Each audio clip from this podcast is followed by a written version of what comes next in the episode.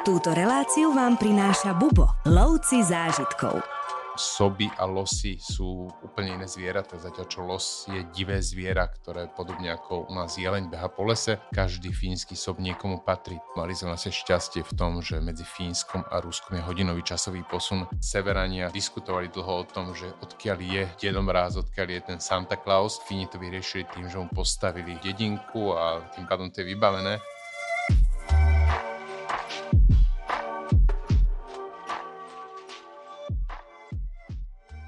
V dnešnom podcaste odhalíme ďalší dielik skladačky menom Škandinávia. No a pokiaľ ide o Škandináviu, alebo teda severské krajiny, tak tu nie je nikto povolanejší ako môj kolega Jožo Zelizňák. Čau Jožo. Ahoj. Teba sa mi už ľahko predstavuje, pretože ty si v Škandinávii žil, študoval, sprevádzal, ovládaš jazyky škandinávske, prekladáš rôznych autorov, hlavne teda severské krymy. Fínsko pre teba niekoľkými vetami. Myslím si, že najlepšie Fínsko alebo môj vzťah k Fínsku a môj lásku k Fínsku charakterizuje vtip, ktorý hovorí o tom, ako Fíni o, pili v krčme a o, všetci sedeli ticho, potom jeden zdvihol pohár a povedal na zdravie a ostatní na ňo pozreli a povedali, že prišiel si piť alebo rečniť. A to, čo si vystihuje môj vzťah k Fínsku a dôvod, prečo mám rád, je to krajina, ktorá kde ľudia do veľkej miery, vždy to je samozrejme vždy trošku kliše, ale každé kliše je trošku pravda, kde ľudia nechávajú druhým pokoj, kde sa venujú sebe a kde tá juhoeurópska srdečnosť, otvorenosť a ukričanosť, ktorá niekomu vyhovuje veľa viac ako tá fínska uzavretosť, je jednoducho absentujúca. Ja som spozornil, lebo som si predstavil tichý večer v krčme pri pive, kde ma nikto neruší a znie to super. Ak uh, si videl nejaké filmy od uh, Akiho Kaurismäkiho, ktorý je takým fínskym kultovým režisérom známy aj u nás, tak to je film, ktorý sa často začína tým, že počas prvých 15 minút uh, povedia hrdinovia možno 4 vety a bra- slovenskí diváci často na to reagujú smiechom, pretože to považujú za mhm. absurdné mm-hmm. a za čosi, čo jednoducho, aha, na tomto sa treba smiať, ale vo Fínsku je to jednoducho realita. Ľudia častokrát vôbec reagujú na ticho spôsobom, že buď sa zasmejú, alebo že by mali niečo povedať. My to ticho nemáme tak zažité. My ho považujeme za trapné veľakrát a presne, že smiešne, alebo treba silou mocou niečo hovoriť. Podľa mňa ticho je fajn. Dáme si chvíľku ticha teraz? No skúsme. Atmosféra fínskej krčmy. Poďme radšej rečniť tentokrát, na to sme tu.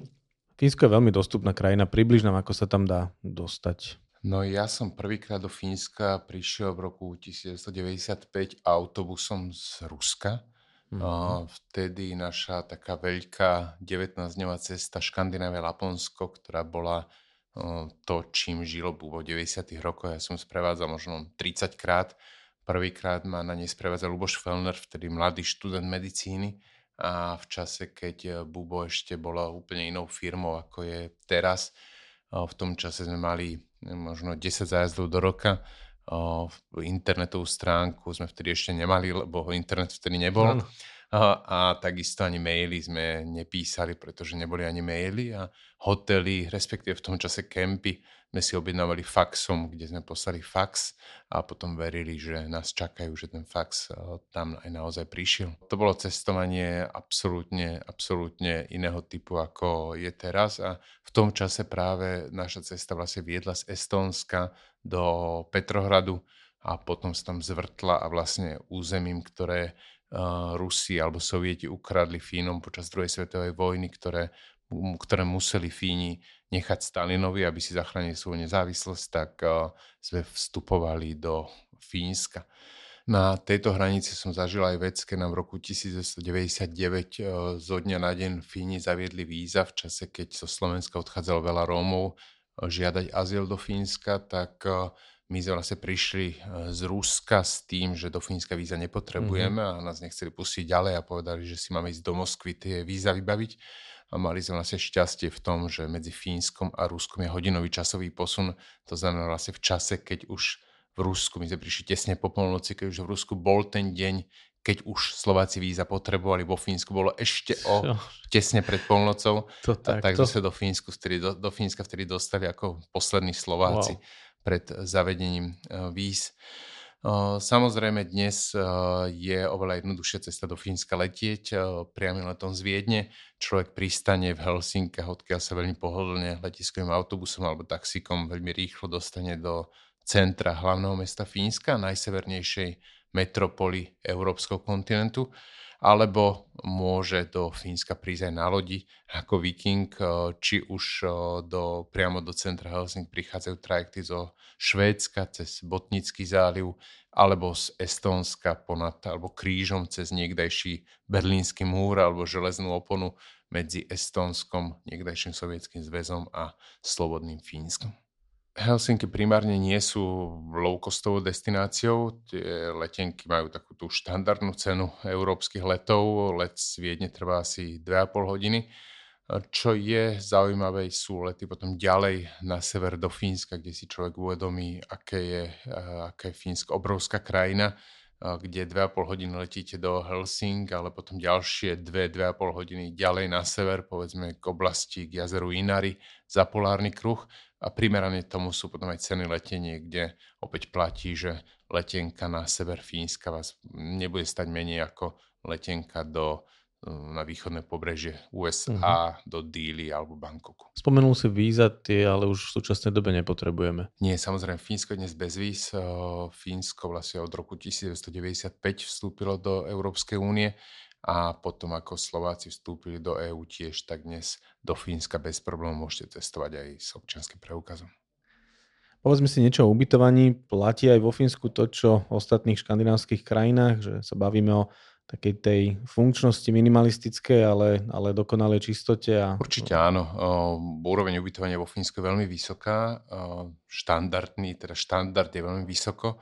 Na druhej strane tu nenájdeme veľa takých, alebo v podstate žiadne také, um, by som povedal, prepichové hotely typu Spojených Arabských Emirátov či mm. podobne. Najlepší a najstarší hotel v Helsinkách leží priamo v centre pri parku Esplanade a ak chcete zažiť um, taký ten luxus konca 19. storočia, tak hotel Camp v Helsinkách je čas, ktorý, ten, ktorý odporúčam ja. Bol otvorený v roku 1917 v pamätnom roku. Treba vedieť, a ešte o tom asi aj budeme hovoriť, že Fínsko bolo asi 100 rokov súčasťou Ruska, uh-huh. Ruského cárstva a vlastne Helsinky vybudoval ruský cár. Až keď Lenin sa dostal k moci v roku 1917, tak najprv dal slobodu národom, to znamená ponúkol Fínom veľkodušne uh, nezávislosť. Fíni po nej chňapli a ruskej, respektíve už potom sovietskej armáde sa už Fínsko nepodarilo znovu dobiť a práve v tom pamätnom roku 1917 uh, otvoril hotel Camp, ktorý dodnes ponúka určite najluxusnejší zážitok z ubytovania v Helsinkách a ten uh, odporúčam. Ak človek ide ďalej na sever, tak uh, Rovaniemi, ktoré je hlavným mestom fínskeho Laponska, alebo teda fínskeho severu, tak uh, ponúka... To mesto je veľmi zaujímavé tým, že ho vlastne počas druhej svetovej vojne, e, vojny Nemci vypálili a doslova lahlo popolom a potom ho následne po vojne postavil Alvar Alto, významný fínsky architekt, doslova ako taký ten projekt na zelenej lúke, takže je veľmi moderno konštruované. A v tomto Rovaniemi je hotel, ktorý sa volá Arctic, Arctic Treehouse, alebo arktický drevený hotel, drevený dom, ktorý ponúka vynikajúci priestor pre pozorovanie polárnej e, žiary. Tretím typom na ubytovanie odo mňa je Nelim Wilderness Hotel, ktorý zase je ukrytý vo fínskom e, Laponsku. Či už tam prídete v lete a budete sa kochať fínskym tichom a nekonečnými dňami, alebo v zime za polárnou žiarou, tak ponúkne výborný zážitok. Vlastne tie hotely, ja som tak spísal, na stránke bubo.sk lomeno Fínsko. Tam si ich môžete všetky pozrieť. Ten link priamo na odklik nájdete potom aj pod samotným podcastom v popise. My v Bubo kladieme dôraz vždy na dobrú polohu, dobrú lokalitu hotela, ako by si opísal tú fínsku dobrú polohu. V Helsinkách určite treba bývať v okolí o, hlavnej triedy Esplanaden, čo je taký veľký park, ktorý sa tiahne od o, starého prístavu, od Úspenskej katedrály až k švédskému divadlu. To je také akože úplne centrum mesta, to je miesto, kde sa odohráva celý život. No a inde vo Fínsku na vidieku zase dobrou polohou v zmysle toho, čo sme hovorili na začiatku, je poloha ďaleko od ľudí. V Helsinkách chcete bývať v centre, ale inde je to poloha uprostred ihličatých lesov v blízkosti či už jazier alebo zamrznutých jazier v zime a um, často my sme kedysi chodili do Fínska aj stanovať. Dnes stany mm. nahradili drevené zruby v Národnom parku Oulanka, kde človek uh, strávi naozaj čas, že od druhej ráno si požičiate loďku, vyplávate na jazero s dokonale rovnou hladinou za úplného ticha, si člnkujete a kocháte sa tým tichom fínskej prírody. Potom každé takéto, každý taký kemp má aj saunu, kde si vykúrite pravú fínsku saunu. Sauna je jedno z mála slov, ktoré Fínčina presadila do celého sveta a skáčete do studených jazier. Toto je ten fínsky letný zážitok, ktorý je na nezaplatenie. A kľudne by som ešte počúval o, tom, o tejto samote a tichu a saune a prírode, ale asi je čas povedať si niečo aj o strave, keď už sme sa bavili o ubytovaní. Ako treba začíname deň vo Fínsku? Ja o fínskej strave viem toho naozaj pramálo. To je asi typické, by som povedal, že pre každého málo, kto naozaj fínsku stravu pozná, je do veľkej miery ovplyvnená jednak nedostatkom tradičných súrovín, čo platí pre celú Škandináviu, to znamená, tam vo Fínsku sa toho veľa nedopestovalo a, a len 188 tisíc jazier, ktoré vo Fínsku sú, tak ponúka ryby, to znamená je 188 tisíc. Okay. Ponúka ryby, to znamená množstvo stravy bude postavené práve na rybách. A keďže Fínsko je krajinou lesov, takisto hričnatých lesov, tak je tá strava často zameraná pre silných chlapov, drevorúbačov. A takou naj, najtypickejším jedlom bude často, že zapečený chlieb, ktorý je zapečený s rybou, so slaninou, mm-hmm. o, s nejakým solou, korením. Nemá to nejakú výraznú chuť, ale je to veľmi hutné, veľmi síte a veľmi, napokon aj veľmi dobré. Je to kuchyňa, ktorá má oveľa bližšie k tej tradičnej slovenskej kuchyni, ako povedzme talianska alebo Grécka. Vo Fínsku je samozrejme mm, na rozdiel od slovenskej stravy súčasťou kuchyne aj sobie meso. Soby a losy sú úplne iné zvieratá, zatiaľ čo los je divé zviera, ktoré podobne ako u nás jeleň beha po lese, každý fínsky sob niekomu patrí. To znamená, mm-hmm. to sú také ovce, ktoré sa v lete voľne pasú, ale následne ich majiteľia pozháňajú a robia z nich výborné, či už salámy, klobásy alebo výborné jedla tradičnej fínskej kuchyne. Vo Fínsku sa je napríklad aj medvedie meso. Mm-hmm. V centre Helsing bez problémov alebo bez problémov pri troche hľadania nájdete v reštauráciách medvedie meso v, v ponuke, či už v reštauráciách alebo aj v konzervách si môžete doniesť domov medvedie meso ako suvenír. Je to tam divina, alebo ich chovajú na je farmách? To divina, je to, je to divina. divina. Mm-hmm. Mm-hmm. Je to divina. O, samozrejme k, ku gastronómii patria aj nápoje. Fínska vodka je pochopiteľne známa vo svete, podobne ako švédska a pije sa teda vo Fínsku naozaj prvoligovo. Fíni však veľmi radi majú aj svoje piva. Najpopulárnejším je Lapin Kulta, čo v preklade znamená Laponské slnko, taký uh-huh. úžasne romantický názov. A, a Fíni pijú podobne ako škandinávskych susedia hektolitre kávy ktorá je na rozdiel od toho talianského espressa skôr to, čo by volali možno amerikáno, len prekvapkávaná káva, ktoré môžete vypiť litre bez toho, aby ste naozaj niečo cítili. Ak chce človek navštíviť jednu reštauráciu vo Fínsku a mať z nej zážitok, tak by mali ísť do hotela, do reštaurácie Palace, ktorá leží v centre Helsing. Bola otvorená krátko po druhej svetovej vojne, vlastne v čase, keď sa Fínsko ubránilo sovietskému útoku a z druhej svetovej vojny teda vyšlo ako nezávislá krajina. V roku 1952 sa konala v Helsinkách Olympiáda, kde žiaril aj Emil Zátopek, ktorého dodnes mm-hmm. všetci Fíni poznajú. A práve pri tejto príležitosti bola otvorená aj reštaurácia Palace. Zaujímavé je, že je to prvá reštaurácia vo Fínsku, ktorá získala Michelinskú hviezdu.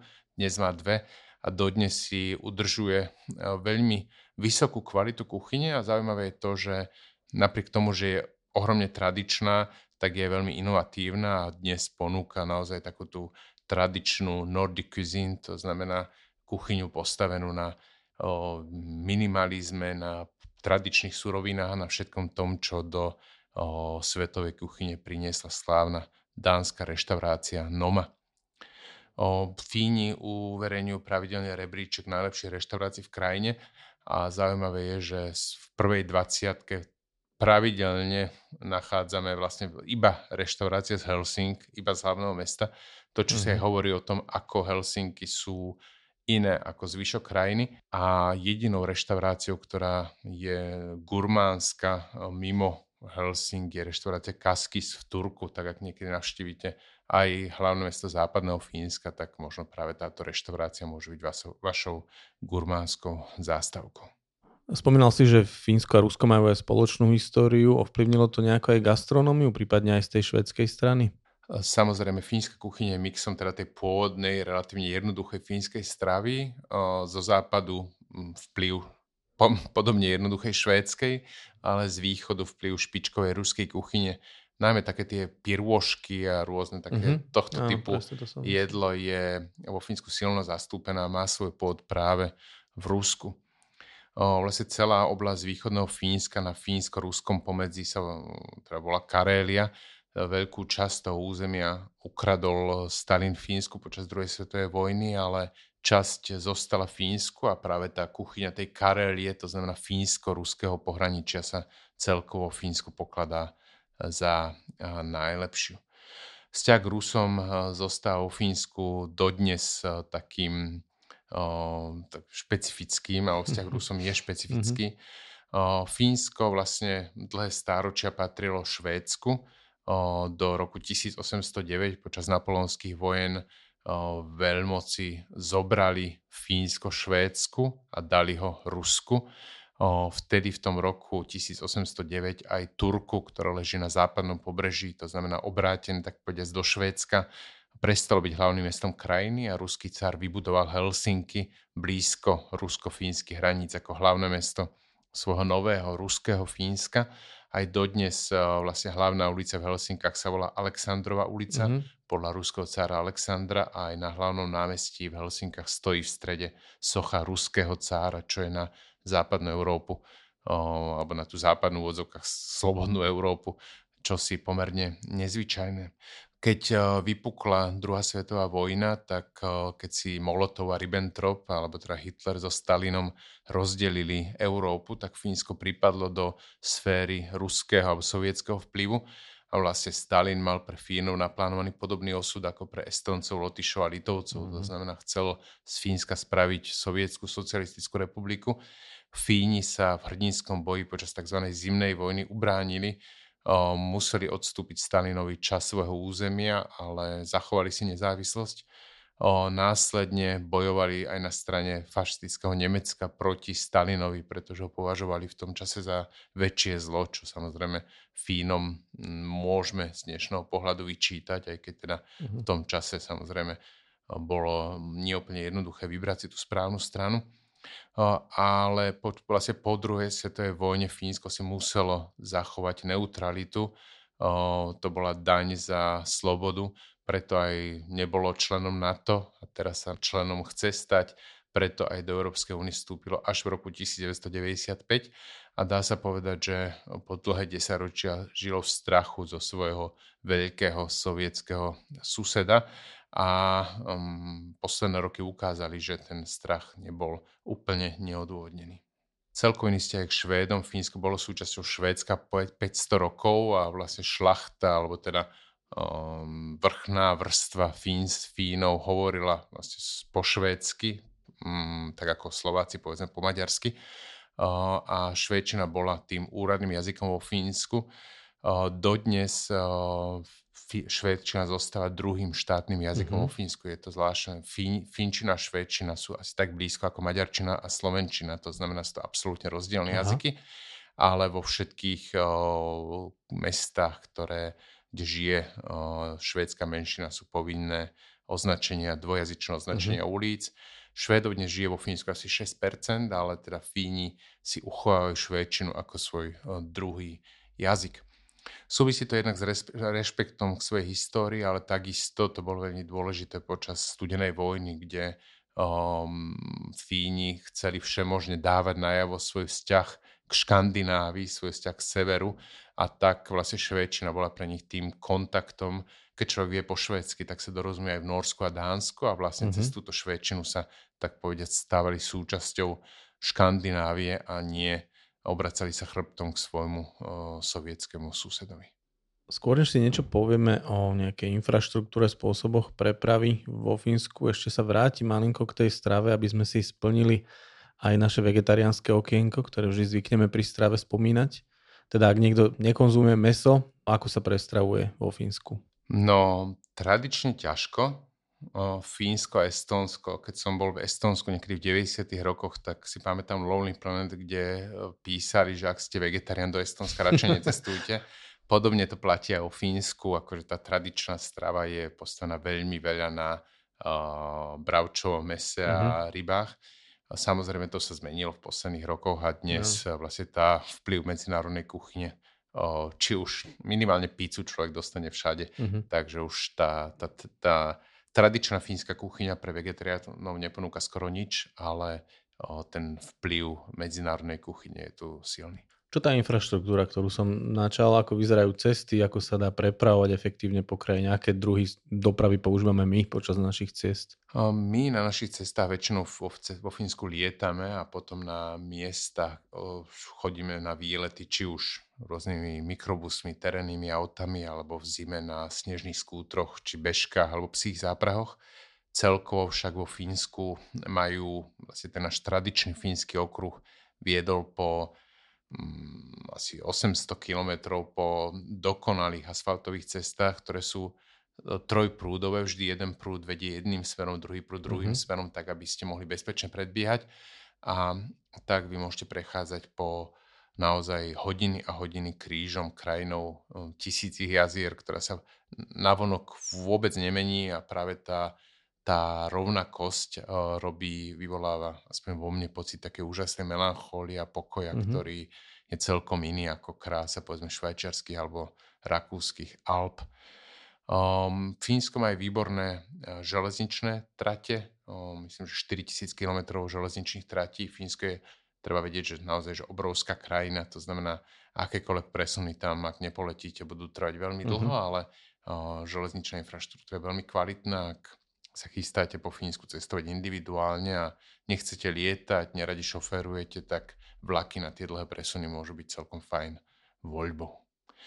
Fínsko má aj lodnú dopravu, spojenie so susedmi, ako som už spomínal, do Štokholmu sa môžete dostať o, nočným trajektom, ktorý som opisoval v podcaste o Švédsku.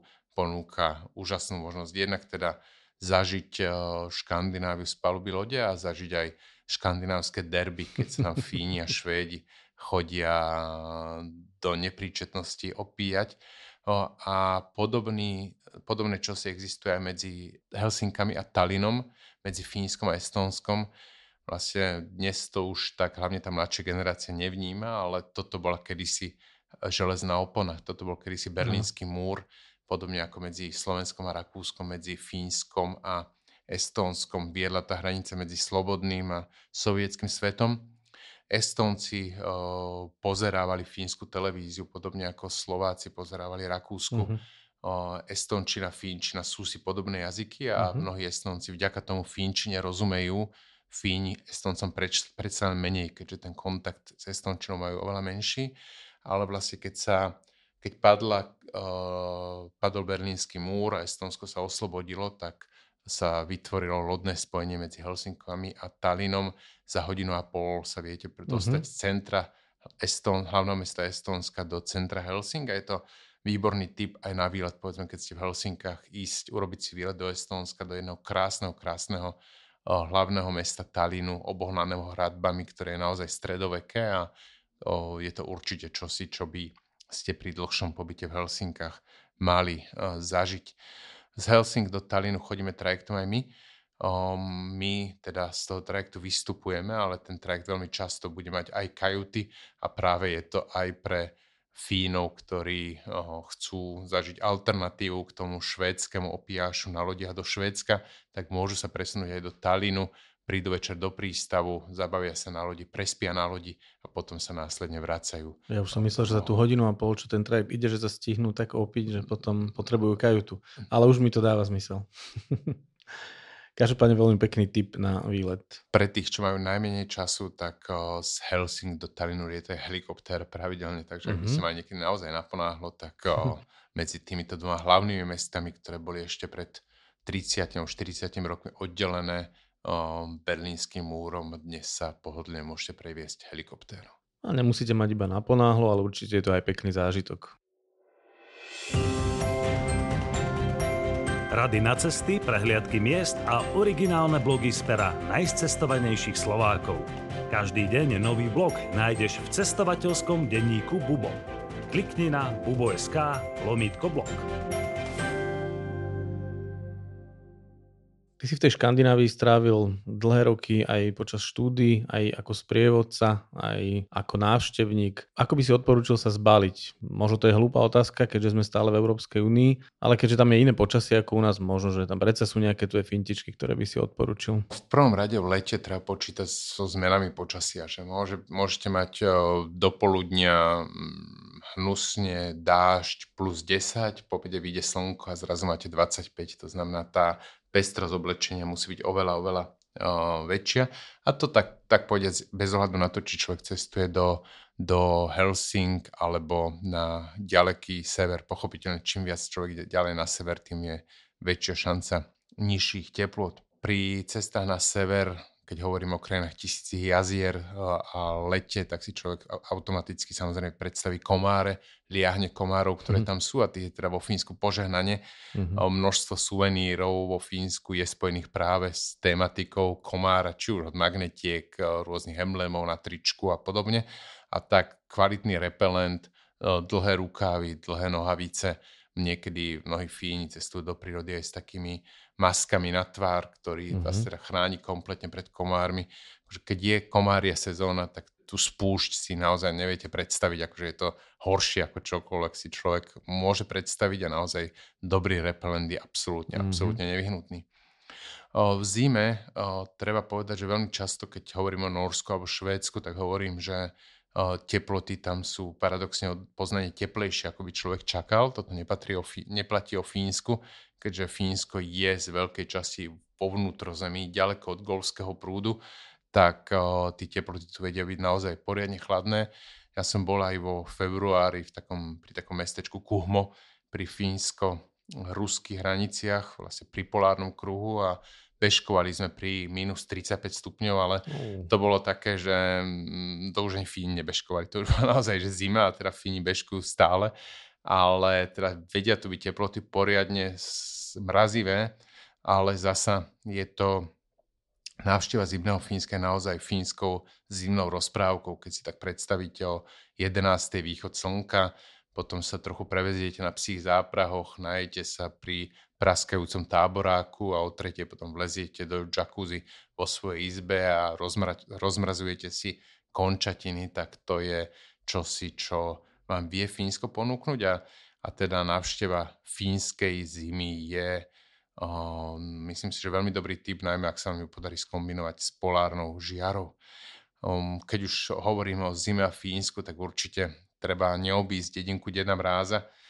Celkovo severania sa veľmi háda alebo diskutovali dlho o tom, že odkiaľ je hm, Dedo Mráz, mm-hmm. odkiaľ je ten Santa Claus a Fíni to vyriešili tým, že mu postavili o, dedinku a tým pádom to je vybavené. My keď sme tam chodili v 90 rokoch, tak to bol doslova ešte len taký, že jeden domček, ktorý sa tam rozbiehalo priamo na polárnom kruhu, kde väčšou atrakciou ako Dedo Mráz alebo Santa Claus bola fotka na polárnom kruhu, ktorý prechádza teda kúsok od mesta Rovaniemi. Dnes je okolo tej dedinky vybudované v podstate také malé Las Vegas, obrovské zábavné centrum s duty free obchodmi a um, pôsobí to skoro až nefínsky, ale myslím si, že každý, kto má rád Vianoce, tak uh, aj v lete, keď sem príde pri plus 25 a počuje Jingle Bells a, a mm-hmm. podá mu ruku Santa Claus, aj keď teraz za to pýta, myslím 20 eur, wow. tak uh, si, si sa preniesie trochu do toho čara Vianoc. Fini to vedia robiť, robia to dobre a a vlastne takýmto spôsobom aj priťahujú ľudí na polárny kruh do ďaleko na sever, ďaleko od tých bežne vyšliapaných turistických chodníkov. Ja si hneď z úvodu získal tým tichom jazera, potom som si tak predstavil, že tam je toľko jazier, že každý môže mať vlastné. Potom si ma trochu strátil pri tej strašnej zime, minus 35 a komároch. Potom si si ma znova trochu získal tými jacuzzi a rozmrazovaním končatín. Teraz ti dám ešte šancu zvrátiť toto skore témou počasia, pretože ono to môže znieť hrozivo, že je Fínsko a naozaj, že sa brodíš po krku snehu, ale sám si povedal, že sú tam aj letné mesiace, keď je tam teplo, tak prosím ťa, naprav mi ešte raz teda to skore. No, prísť do Fínska v lete je, ja ho už mám veľmi, veľmi dlho pre mm, rodinu dovolenku naplánované a vždy, keď vždy, každý rok si hovorím, že tam už, už vyrazíme, a, lebo si myslím, že nie, je málo vecí, ktoré deti o, prenesie do tej tej takej rozprávkovej atmosféry mm-hmm. viac ako práve taký pobyt e, s rodičmi v drevenom zrube pri jazere, kde môžete loviť ryby, kde môžete, ako som povedal, savnovať, člnkovať sa, kde nezapadá slnko a kde keď sa ubránite komárom, tak e, si naozaj to úžasne vašu rodinu utuží a, a, ce, a v lete tie teploty vo Fínsku sa pohybujú taký štandard by som čakal okolo 15-20 stupňov Celzia, čo je, myslím si, aj pri tých júlových slovenských horúčavách veľmi príjemný únik od, od toho hrozného tepla. Takže v lete sa určite, určite fínskych teplot netreba báť. V zime človek sa musí poriadne obliecť, musí vedieť, čo ho čaká a vtedy tá romantika, to, čo veľmi často sa my hovoríme, že za našich čia, za nášho detstva bol sneh ešte čosi úplne bežné, mm-hmm. teraz máme skôr výnimočné, tak vo Fínsku sa snehu dočkáte a, a ako som povedal, či už taká jazda na snežnom skútri po zamrznutom jazere, um, kde idete pri zapadajúcom slnku o druhej po obede a um, okolo vás nikde nikto nie je, alebo tie snežné skút, alebo tie psie záprahy, uh-huh. zimná rybačka alebo bežkovanie. Fínske deti sa údajne rodia s bežkami na nohách a fínske um, bežkovanie je ten najtradičnejší spôsob presúvania sa z miesta na miesto a kamkoľvek prídete, tak nájdete v okolí naozaj, že desiatky kilometrov perfektne upravených mm-hmm. bežkárskych tratí, o, kde sa môžete vyblázniť do síta. Mm, ako Fínsko v zime je, je naozaj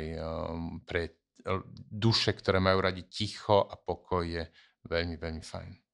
Myslím, že môže byť, hlavne teda tie letné mesiace, to si viem predstaviť, veľmi pekne si opísal ten zrub, komáre. To môže znieť a zaváňať možno aj nejakými rizikami zdravotnými, ako by si opísal nejaké zdravotné rizika. Dobre, treba mať repelent, dlhé rukávy, ale hrozí niečo vážnejšie?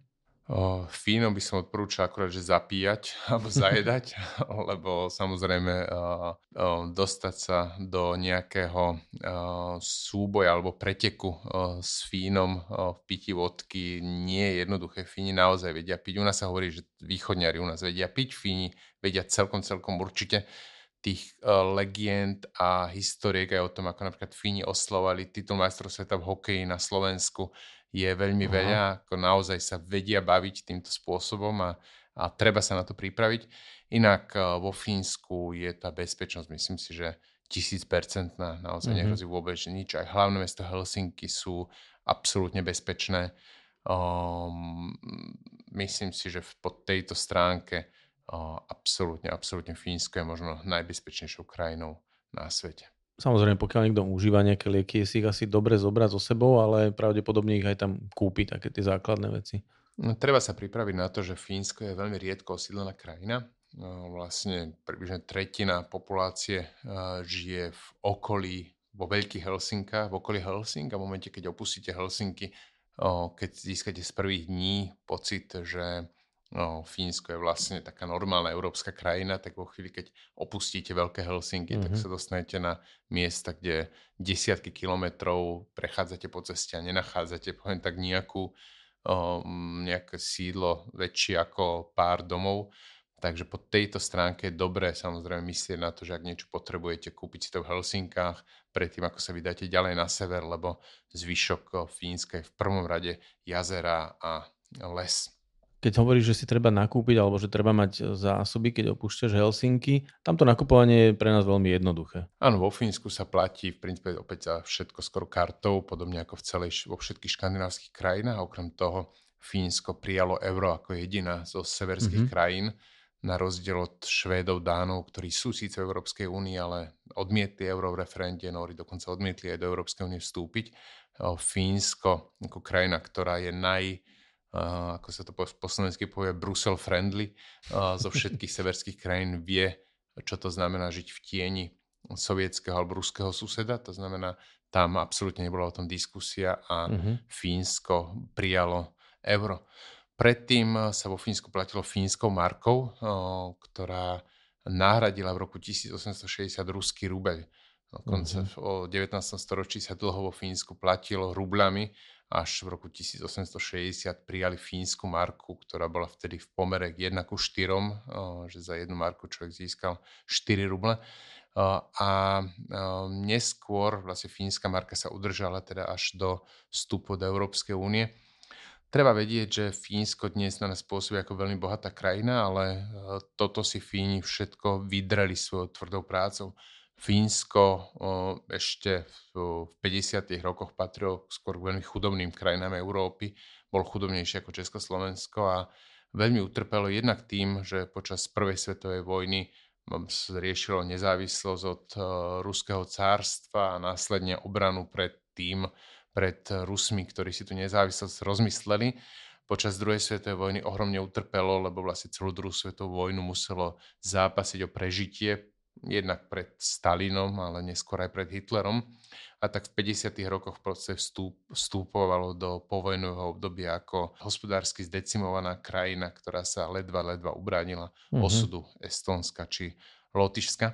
Dá sa povedať, že celé povojnové obdobie až do 80. rokov fínska marka neustále oslabovala. Inflácia, vlastne každá svetová hospodárska kríza uh, mala na Fínsko obrovský vplyv a a dá sa povedať, že až kým neprišla Nokia, ktorá ako ten gigant eh, vytiahla fínsku ekonomiku nahor, tak eh, Fínsko eh, nemalo veľmi na čom bohatnúť.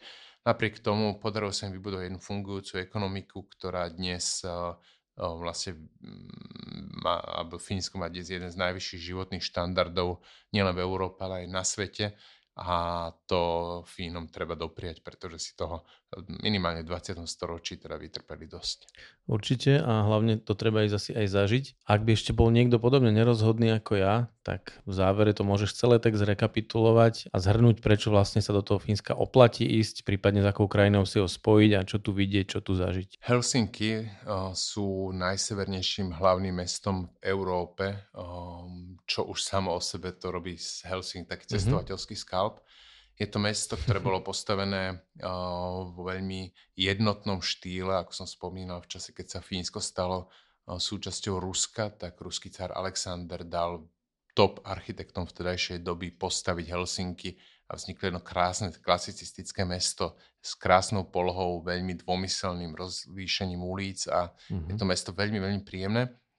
My Helsinky navštevujeme tak zaujímavo, že prídeme do nich loďou zo Švédska a odídeme od, z nich loďou do Estónska. Mm-hmm. To mhm. znamená, má človek takú, takú e, vikingskú tematiku pri mm-hmm. tejto návšteve. Super.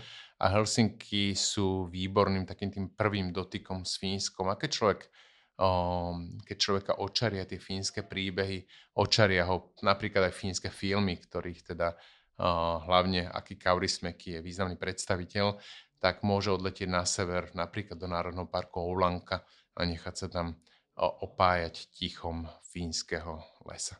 Ak chce človek zažiť naozaj fínsky sever, tak máme potom takú cestu, ktorá je vlastne odhaľuje to najkrajšie z Laponska, obrovského územia, ktoré si delí Norsko, Švédsko a Fínsko.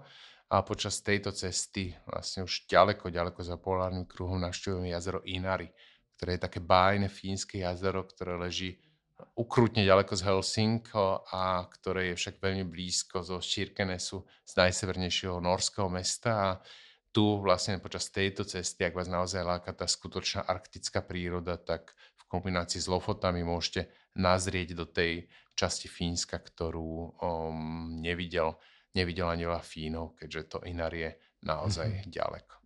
Že keď sa s tebou bavím o Škandinávii, tak je počuť, že si tu doma a že v týchto krajinách si naozaj strávil kopec času. Málo kto však vie, že ty si doma aj v iných krajinách sveta. Už sme sa napríklad bavili o Argentíne a ešte niekoľko krajín, ktoré máme na zozname, o ktorých sa baviť budeme.